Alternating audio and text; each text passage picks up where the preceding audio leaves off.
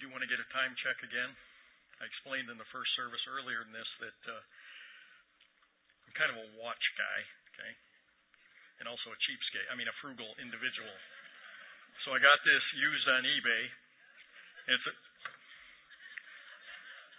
sometimes it keeps really. It's a mechanical watch, no less, if you even know what that is anymore. The kind you actually have to wind, right? And it keeps great time sometimes. But this morning, it was losing about five minutes every five minutes. So, which is fine with me because you see that gives me a whole lot of time to preach here. But so, what time you got, Libs? Woo! It's still keeping time. Keeps on ticking because it takes a licking. All right. No, that was Timex, not a Timex.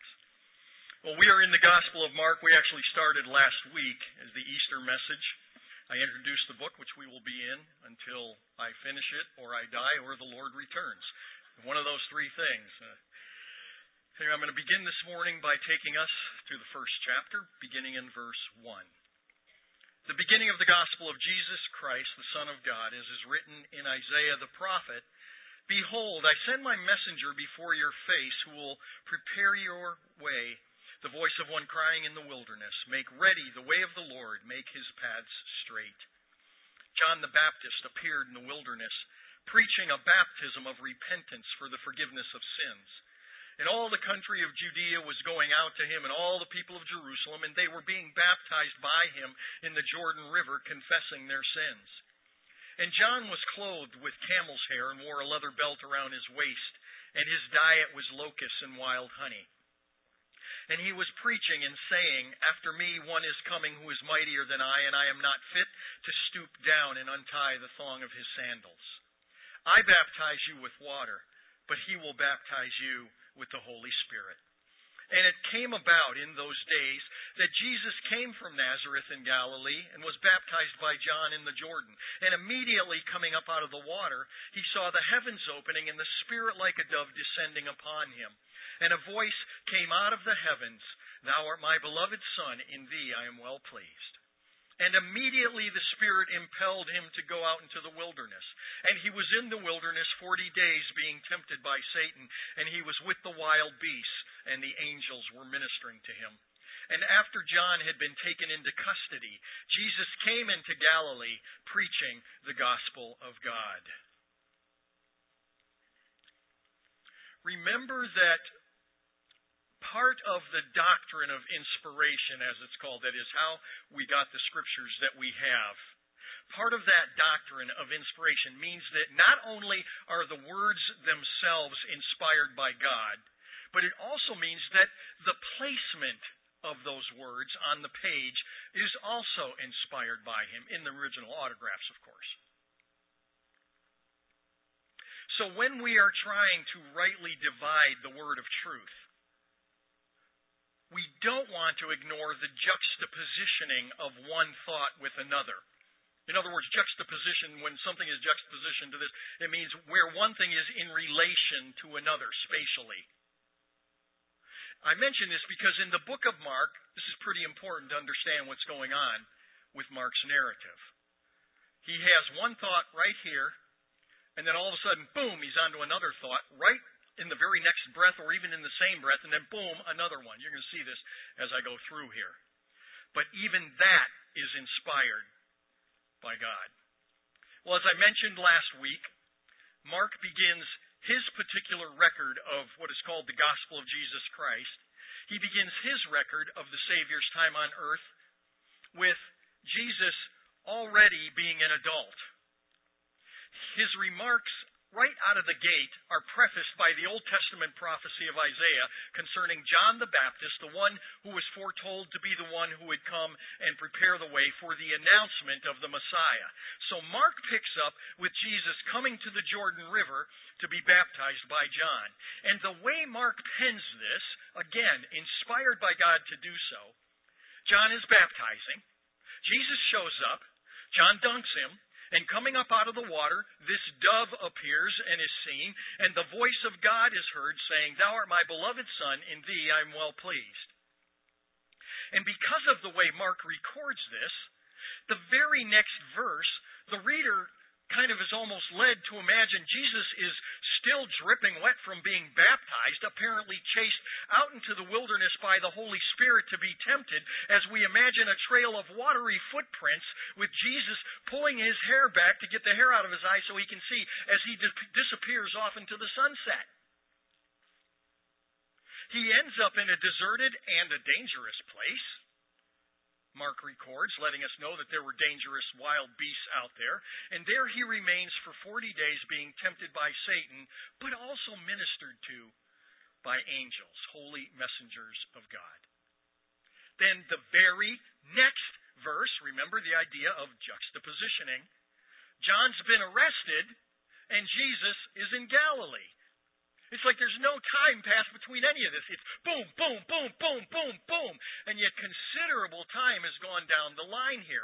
But that's not the way Mark portrays it, and that is intentional. So, what are we supposed to understand by this? Instead of just guessing,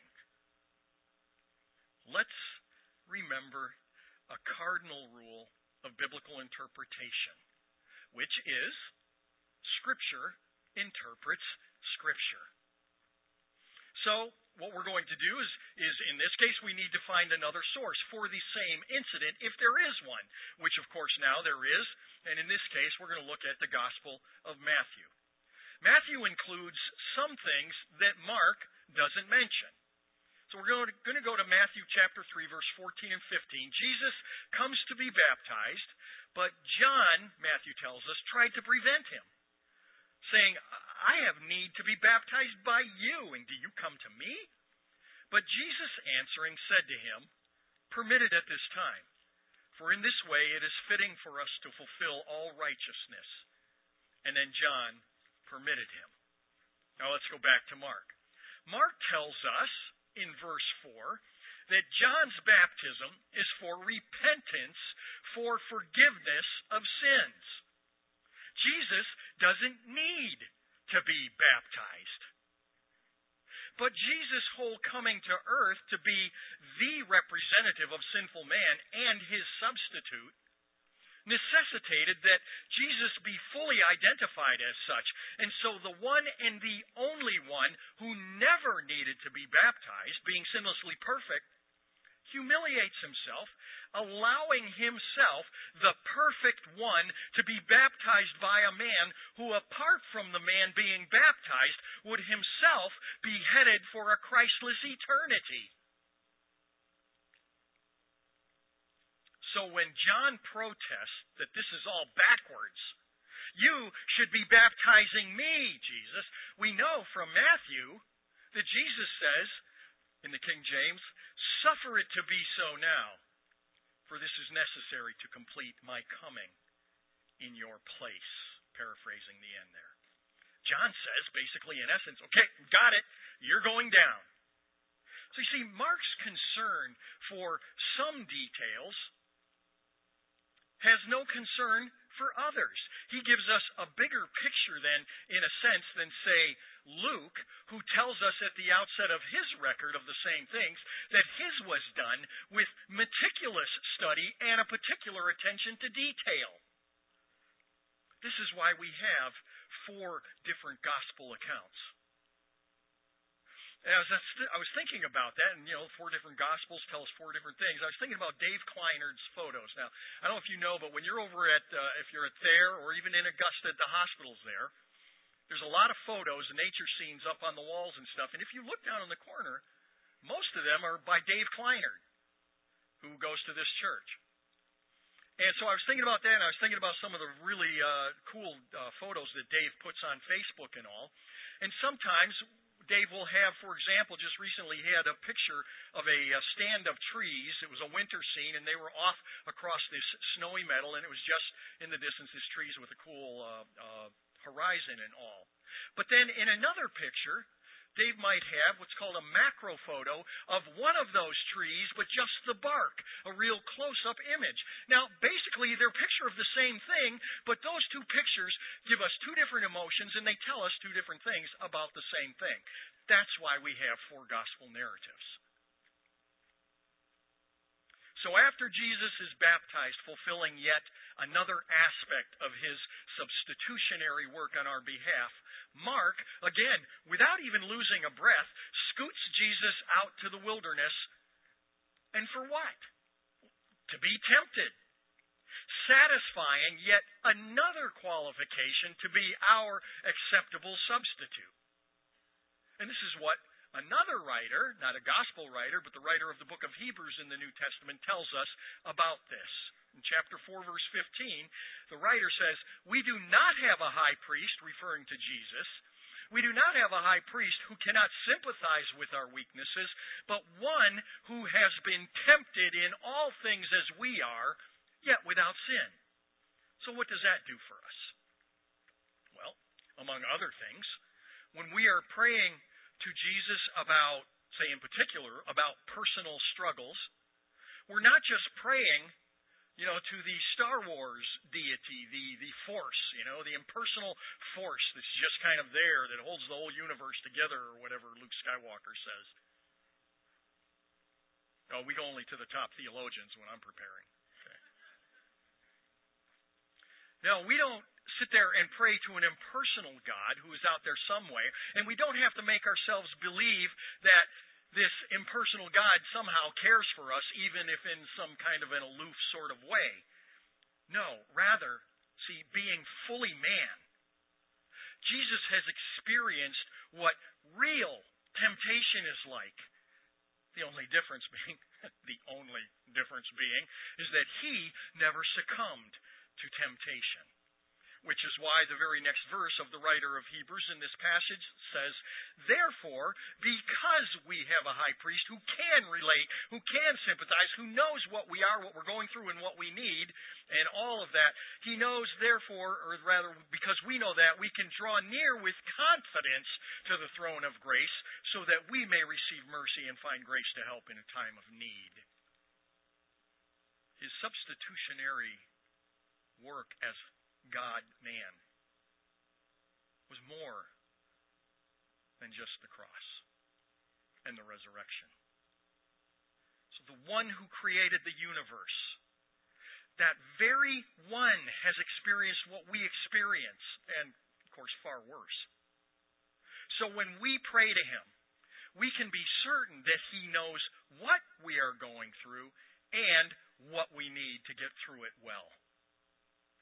Mark, then, having written only what the Spirit wanted him to write, moves quickly right along to verse 14, where John, who only moments ago in the text, by the way, Mark rushes to tell it, was at the Jordan, now he's under house arrest. And Jesus, who was out in the wilderness somewhere, is suddenly in Galilee preaching. And what does the Spirit, through Mark, want us to hear Jesus say at this precise moment in his ministry? Verse 15. The time is fulfilled and the kingdom of God is at hand. Jesus speaking. Repent and believe in the gospel. Now, repentance is a word that's gone out of vogue, including in the church. The, work in the, the word in the original language means to basically do, this is putting it in a bit of a crass sort of way, but it's very accurate uh, in an illustrative kind of way. It means to change direction, not by a few degrees, but basically to turn around, do a 180, and head the other way. When God commands us to repent, it's because we are going down a particular road that no matter how sincere we might be, or insincere we might be, we are going the wrong way. And When He says repent, He means do an about face and go the opposite way, which is my way, which is the right way. When I left Bangor on that fateful Saturday after a conference to come back here to Waterville, and I saw the sign for Millinocket an hour later. The road sign was saying to me, repent, which means do an about face and head back the other way.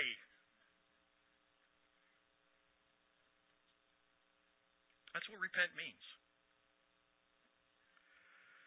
The time is fulfilled and the kingdom of God is at hand. Repent and believe in the gospel. The kingdom of God, interchangeably used with the kingdom of heaven, is now standing here saying this.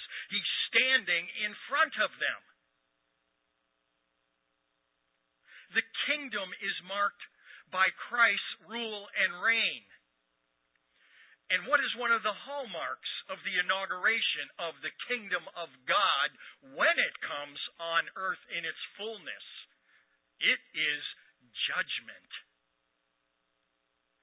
John 5:22 tells us, "Not even the Father judges anyone, but he has given all judgment to the Son, to Jesus." Popular meditations on the kingdom of God on earth often tend to take on the sort of flavor of of a, a place where life is a free for all and fun. But the biblical kingdom of God is a world where lives are emulating and they are reflective of the life of the perfect Savior who at this time, again, was standing in front of them. So the kingdom of God was at hand. Which means, woe! Not Woe, W H O A, but woe, W O E, to all who are living in rebellion to the King, who by his very presence reveals the kingdom of God. And that's why he says, repent. In Acts chapter 17, the context of which is the Apostle Paul at a place called, called Mars Hill in Greece. And there he is addressing, and there are obvious believers in the crowd there at Athens, but there are mostly unbelievers and the religious people of Athens, but who are wayward, being steeped in the pantheon of pagan mythology and in the god and goddess worship of Greece. And Paul notes that while they are a very religious people, they are out to lunch. Oh, Paul. Yeah, well, we know Paul. Paul's a hater. Haters hate. And this hater, Paul, tells these religious people that their religion is worthless. Beginning in verse 30. He tells them that where God overlooked the times of ignorance, God is now declaring to men that all people everywhere should repent, do an about face, and go in the opposite direction to what God wants, because God has fixed a day in which He will judge the world in righteousness. Through whom? Through a man whom He has appointed, having furnished proof to all men by raising Him from the dead. In Mark, Jesus is baptized. He is tempted. And now he's in Galilee announcing what it means. The time is fulfilled and the kingdom of heaven is at hand. And the only proper response from sinful mankind is to repent and believe in the gospel. In verse 4, we were told John appeared for the baptism of repentance. In verse 5, that the throngs were coming, confessing their sins, which is the vital first step in repenting.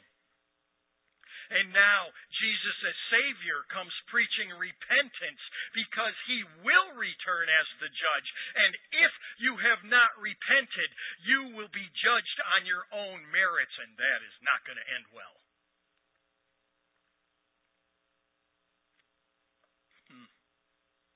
You know, you kind of get the feel here that repentance is pretty important in the whole plan of salvation. But no, it's not merely important. It is essential that you have indeed obtained the righteousness of the Savior as your, as your own. And yes, I worded that particularly carefully because one might protest with what I just said. Wait a minute. I thought salvation was Christ plus nothing. It is.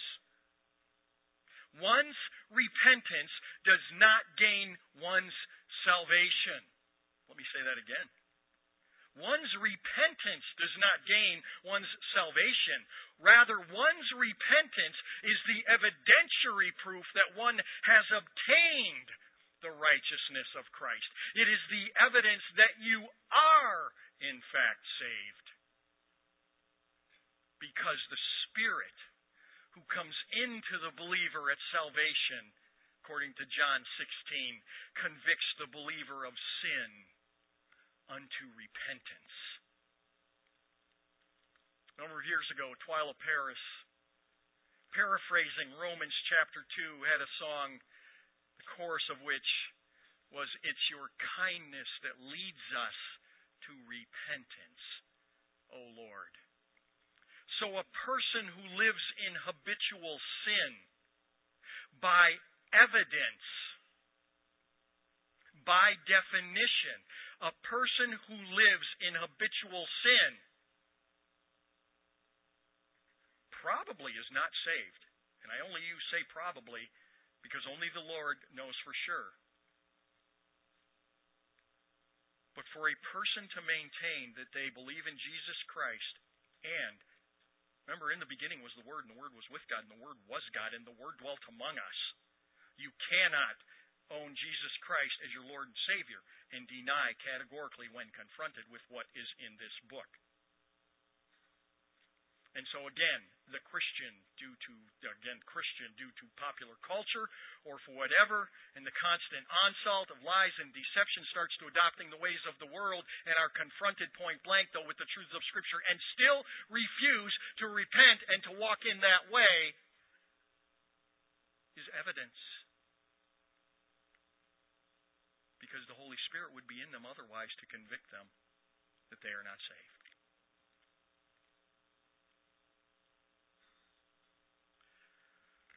We hear a lot about forgiveness today in the church. We hear a lot about love in the church, but we don't hear much at all about repentance. And it has been a big, a huge success in the battle plan of Satan. The lack of a need for repentance is one of the deceiver's masterful successes and it has been impacting and affecting the mainline churches for several decades, but now it is roosting in so called Bible believing conservative evangelical churches within the last five years or so. And more and more, it almost seems like every day are coming under the sway. And the church, the so called Bible believing church, is starting to succumb with growing acceptance of the demonically inspired agenda of sexual deviancy. And it's happening at breakneck speed. Not only is it not spoken of in churches today in terms of needing repentance, but it is embraced, it is enabled, and it is advertised. O N A on the marquee. Open and affirming. Open is fine. Affirming is not. This Friday morning, I was leaving for what I call my prayer loop. I get in my car, usually hit Starbucks, and then head out somewhere, just driving around aimlessly and praying. I'm on Upper Main Street heading towards Starbucks, and in front of me there's a little sputzy little car, and there's a cross sticker decal on the upper left hand corner of the window. A white cross with the black words Jesus on that cross.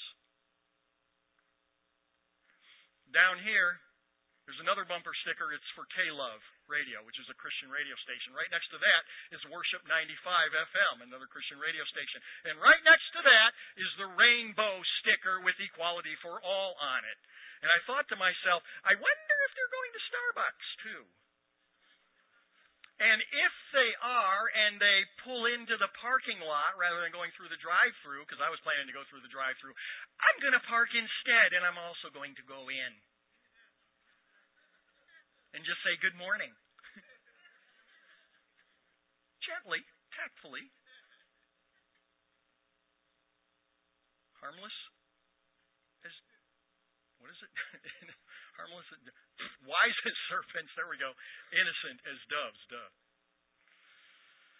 My brother and I, my brother is a lay leader in his church in uh, northern Indiana of the RCA denomination, which is Reformed Christian of uh, Reform, yeah, Reformed Christian of America. which is a very good denomination, very similar to us in our beliefs and doctrine and all of that. Well, he was telling me as we were talking, he heads up the uh, Celebrate Recovery ministry at this humongous church uh, in his spare time. And he was telling me that one of their churches just that previous week out in San Francisco, one of the RCA churches, their denomination, just announced that they've decided to do an about face, and instead of going the way of the Lord, to go the wrong way down that road, to have a different view of the whole LGBT, lay, lesbian, bi, lay, lesbian, gay, bisexual, transgendered. Now, that would be the same as if a church, for example, to put it in context, in our denomination did such a thing. Well, needless to say, there is an uproar in the denomination, and pastors from my brother's church and many other churches throughout the country of that denomination have written their pastor. It's starting to happen in all of these formerly Bible believing churches just either last week or the week before, Gordon College to our south, a church that has been going down a very precarious road for many years in many ways. Gordon College, which is a Christian college, parents, supposedly, well, they announced, and I saw the poster myself and all, that they were bringing in, and it did happen, like I said last week or the week before, Dr. David Gushee, who is a Christian professor of ethics. He's written 20 books. I'm reading here from the little uh, blurb about him, including the award winning volume that now is a standard reference book for evangelical leaders called Kingdom Ethics. Well, Dr. Gushee is completely rewriting his ethical and biblical approach to gay and lesbian men and women.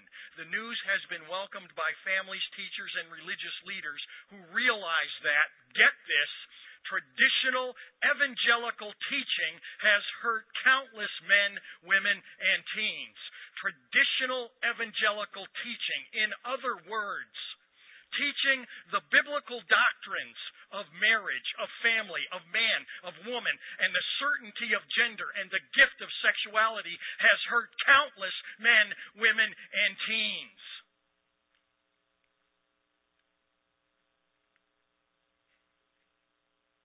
And I know from past incidences that I have questioned at Gordon College that it's always under that rubric of academia and just wanting to expose, you know, our students to all sides of all arguments. That's what education is by definition. And there is certainly a legitimate part to that. But when you bring in somebody who is sort of this highly respected so-called Bible believing Christian, to whom churches and leaders look up to, and he is now coming in to sit before these wet behind the ears, pretty much empty headed, biblically young people who are going to be listening now to this pinnacle, this icon in Christendom, having or listening to him explain how he has done an about face, and now he is embracing the perversion of the homosexual agenda what do you think those children are going to go away now believing no matter what you tell them from Scripture because this man standing in front of them, as far as they're concerned, is Bible believing. And that, my friends, is what it means to stumble the weaker brethren and sisters. May God have mercy on Gushee and Gordon College. I wouldn't send my dog to Gordon anymore. I would rather send my children to an absolutely atheistic pagan college than to a pseudo Christian college because at least you know where the lines have been drawn. This is just inexcusable. And I hope they pay for it. Literally, I mean.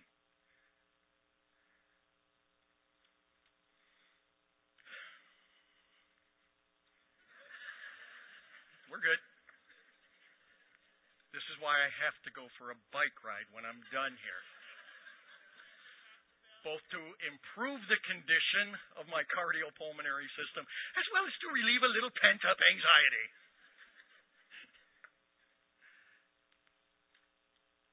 Well, we hear it all the time.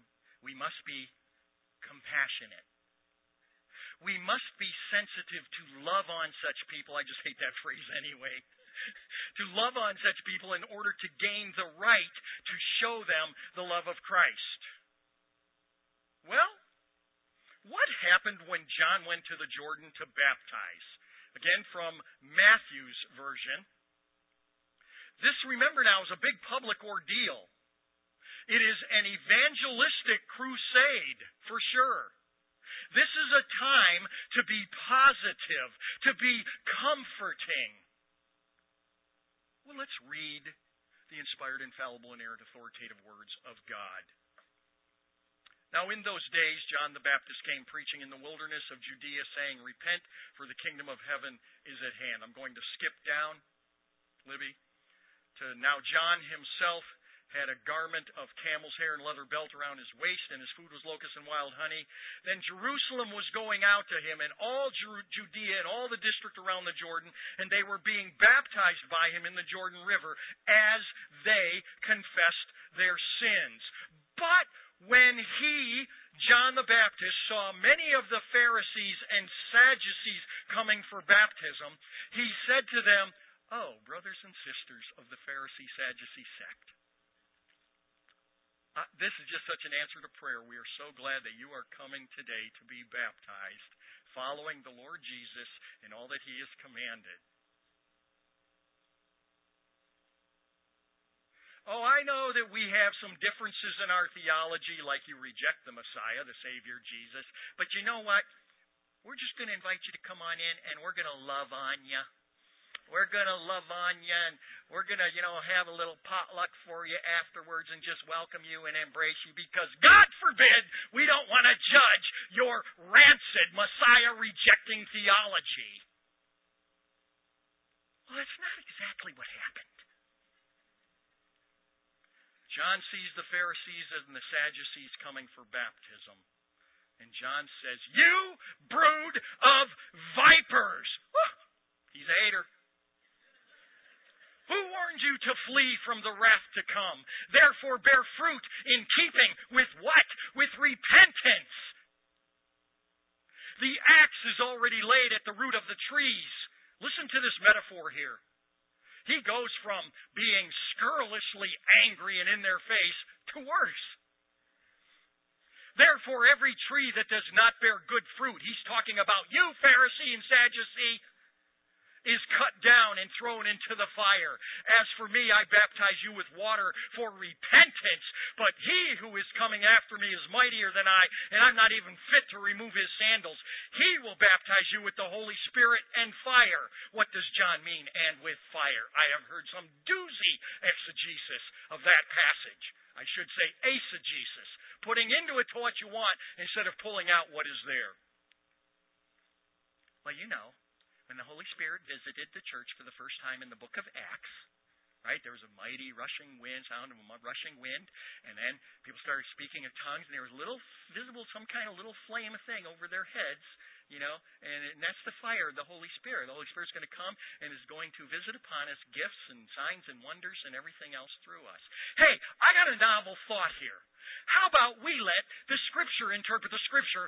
And in fact, how about we let John interpret what he means in the very same passage, shall we?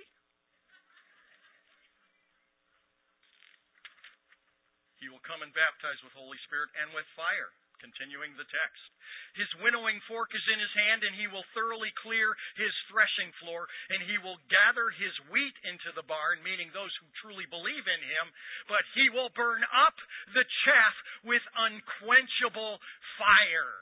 Yeah, Jesus is going to come with the Holy Spirit to those who believe, and to those who do not believe, they are going to perdition to the unquenchable fire. This doesn't feel good. It obviously wasn't Pack a Pew Sunday.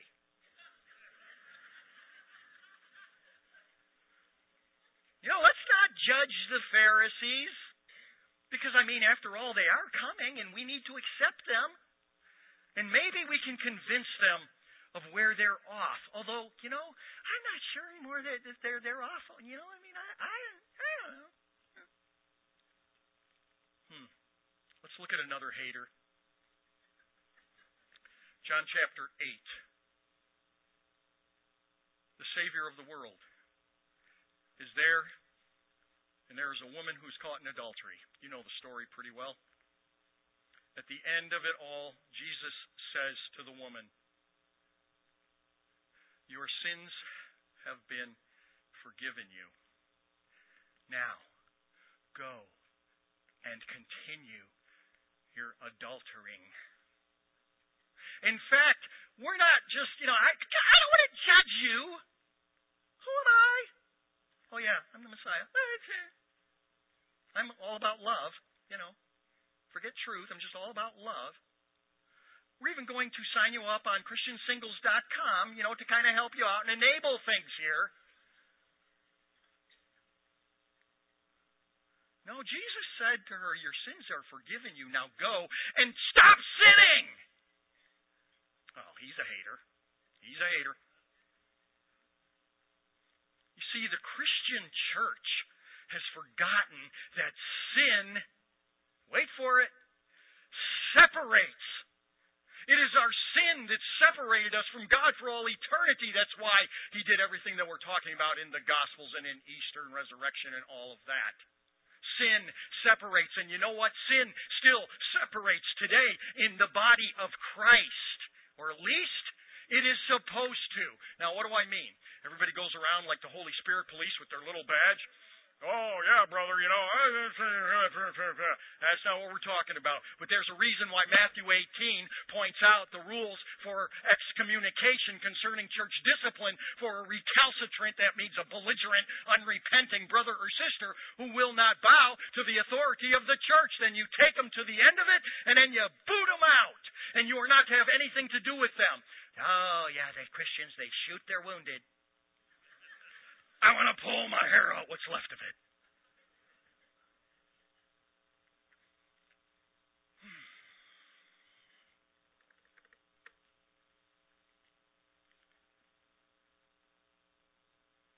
Sin separates. And sin separates still today, even between Christian and non Christian. But let's make sure that it is the non Christian that chooses to separate. Make sure you understand that. There's a big difference here, and there's a problem with Christians, okay? Believe me, we do not have it all together. We are poor at confronting. We are hypocritical as can be.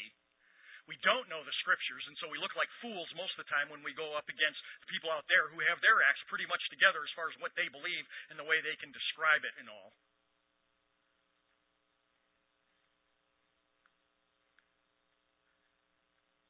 But if my confrontation or my conversation with a coworker or a colleague or a friend or what have, have you happens to something comes up in conversation or they happen to ask me outright, what's my view about the whole Religious Freedom Act and all that and everything that's gone down the last couple of weeks in Indiana and, and people not wanting to bake cakes for homosexuals and discrimination and all of that. If my candid, calm, sensitive and loving answer to them causes them to turn and run away, there is nothing I can do about that. What I am not obligated to do is to swallow what I really believe or to pull punches from what I really believe in hopes that, well, you know, it's not, I'm not to judge. So that hopefully they won't turn and run and that maybe somewhere I'll be able to convince them. Yeah, that is the goal. But if telling someone the truth of God's Word causes them to bolt, it is now between them and the Lord God Almighty. And I don't need to heap guilt upon myself for such situations. Look at Jesus again. The woman at the well, John chapter 4. I love that story. The woman at the well. She dares enter into theological discussion, and of course, she's on one side of fence with Jesus concerning theology. So Jesus says, Yeah, I see where this one's going. We're just going to cut the brass tacks here and get her attention. He says, Okay, you know what? Go home and get your husband and bring him back here. I want to talk to both of you. She says, Well, I don't have a husband. He says, Boom! Yay, Don Pardo, tell the woman what she's won, a year of rice-a-roni. Bing, bing, bing, bing. You're right. You've spoken truthfully. You don't have a husband. The fact is, you've had five. And the guy that you're shacking up with isn't even your husband. Yeah, you've spoken the truth. It's about the only true thing you've said all day in this whole discussion. Now, do you think that Jesus was just ticked off and annoyed and wanted to get him just kind of smack her down because he was frustrated? Obviously not. But he did not let the truth get in the way of his saying, Yeah, you've spoken the truth. Now, what happened with the woman at the well? Ah, ah, I, well, you, you, are a hater, and haters hate. Oh, if I ever am in, in standing in person with someone and they say that to me, Lord have mercy and constrain me. Because they might see you're a passionate and pat. No, never mind.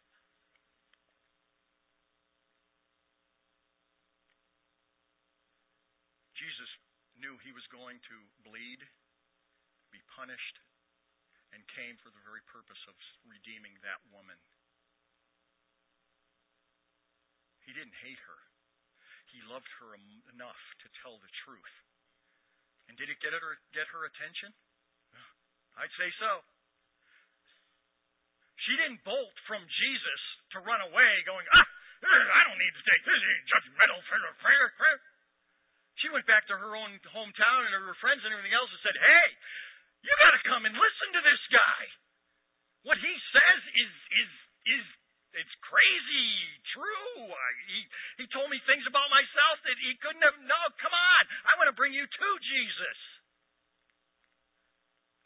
Would that that would be people's responses to us.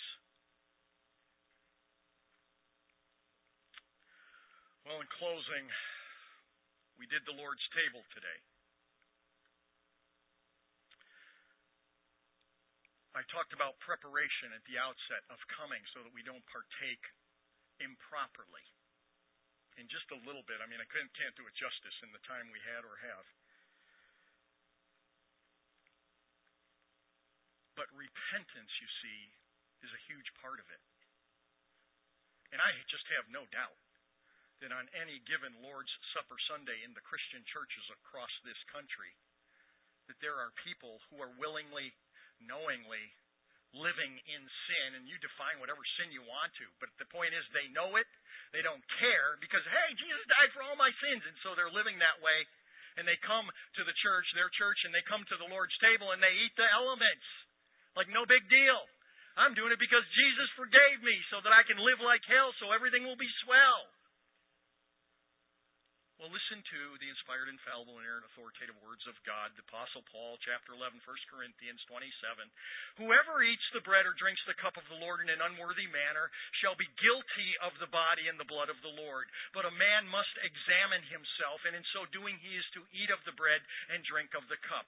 For he who eats and drinks, eats and drinks judgment to himself if he does not judge the body rightly. For this reason, he says, Many of you amongst your church at Corinth are weak and sick, and a number sleep. That's a euphemism for are dead. They were dead. Some were weak, meaning they're going downhill, and some were just flat out debilitated with illness. And Paul says, under inspiration of the Holy Spirit, it was because they were coming and making a mockery of the Lord's table as just a punch card in their spirituality for the weak.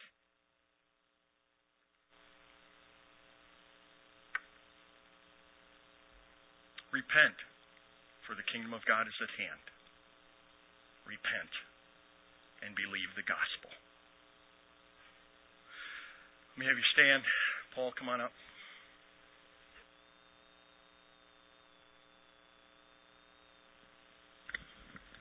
Let's pray. Dear Lord, uh, Pastor Bill's uh, message today uh, stimulated in me uh, joy and extreme sadness, Lord, uh, to, to think that uh, the, the message that we heard was uh, the Word of God that uh, fulfills us, Lord, and completes us, but at the same time to hear that many people are turning away from that message, Lord. So I pray, Lord, that each one here uh, hears that message. I pray, Lord, that uh, when we serve the Lord, it brings extreme joy to you, Lord, and when we sin against you, it brings sadness, Lord. So I pray that each of us would repent and turn away from that sin. In Jesus' name I pray. Amen.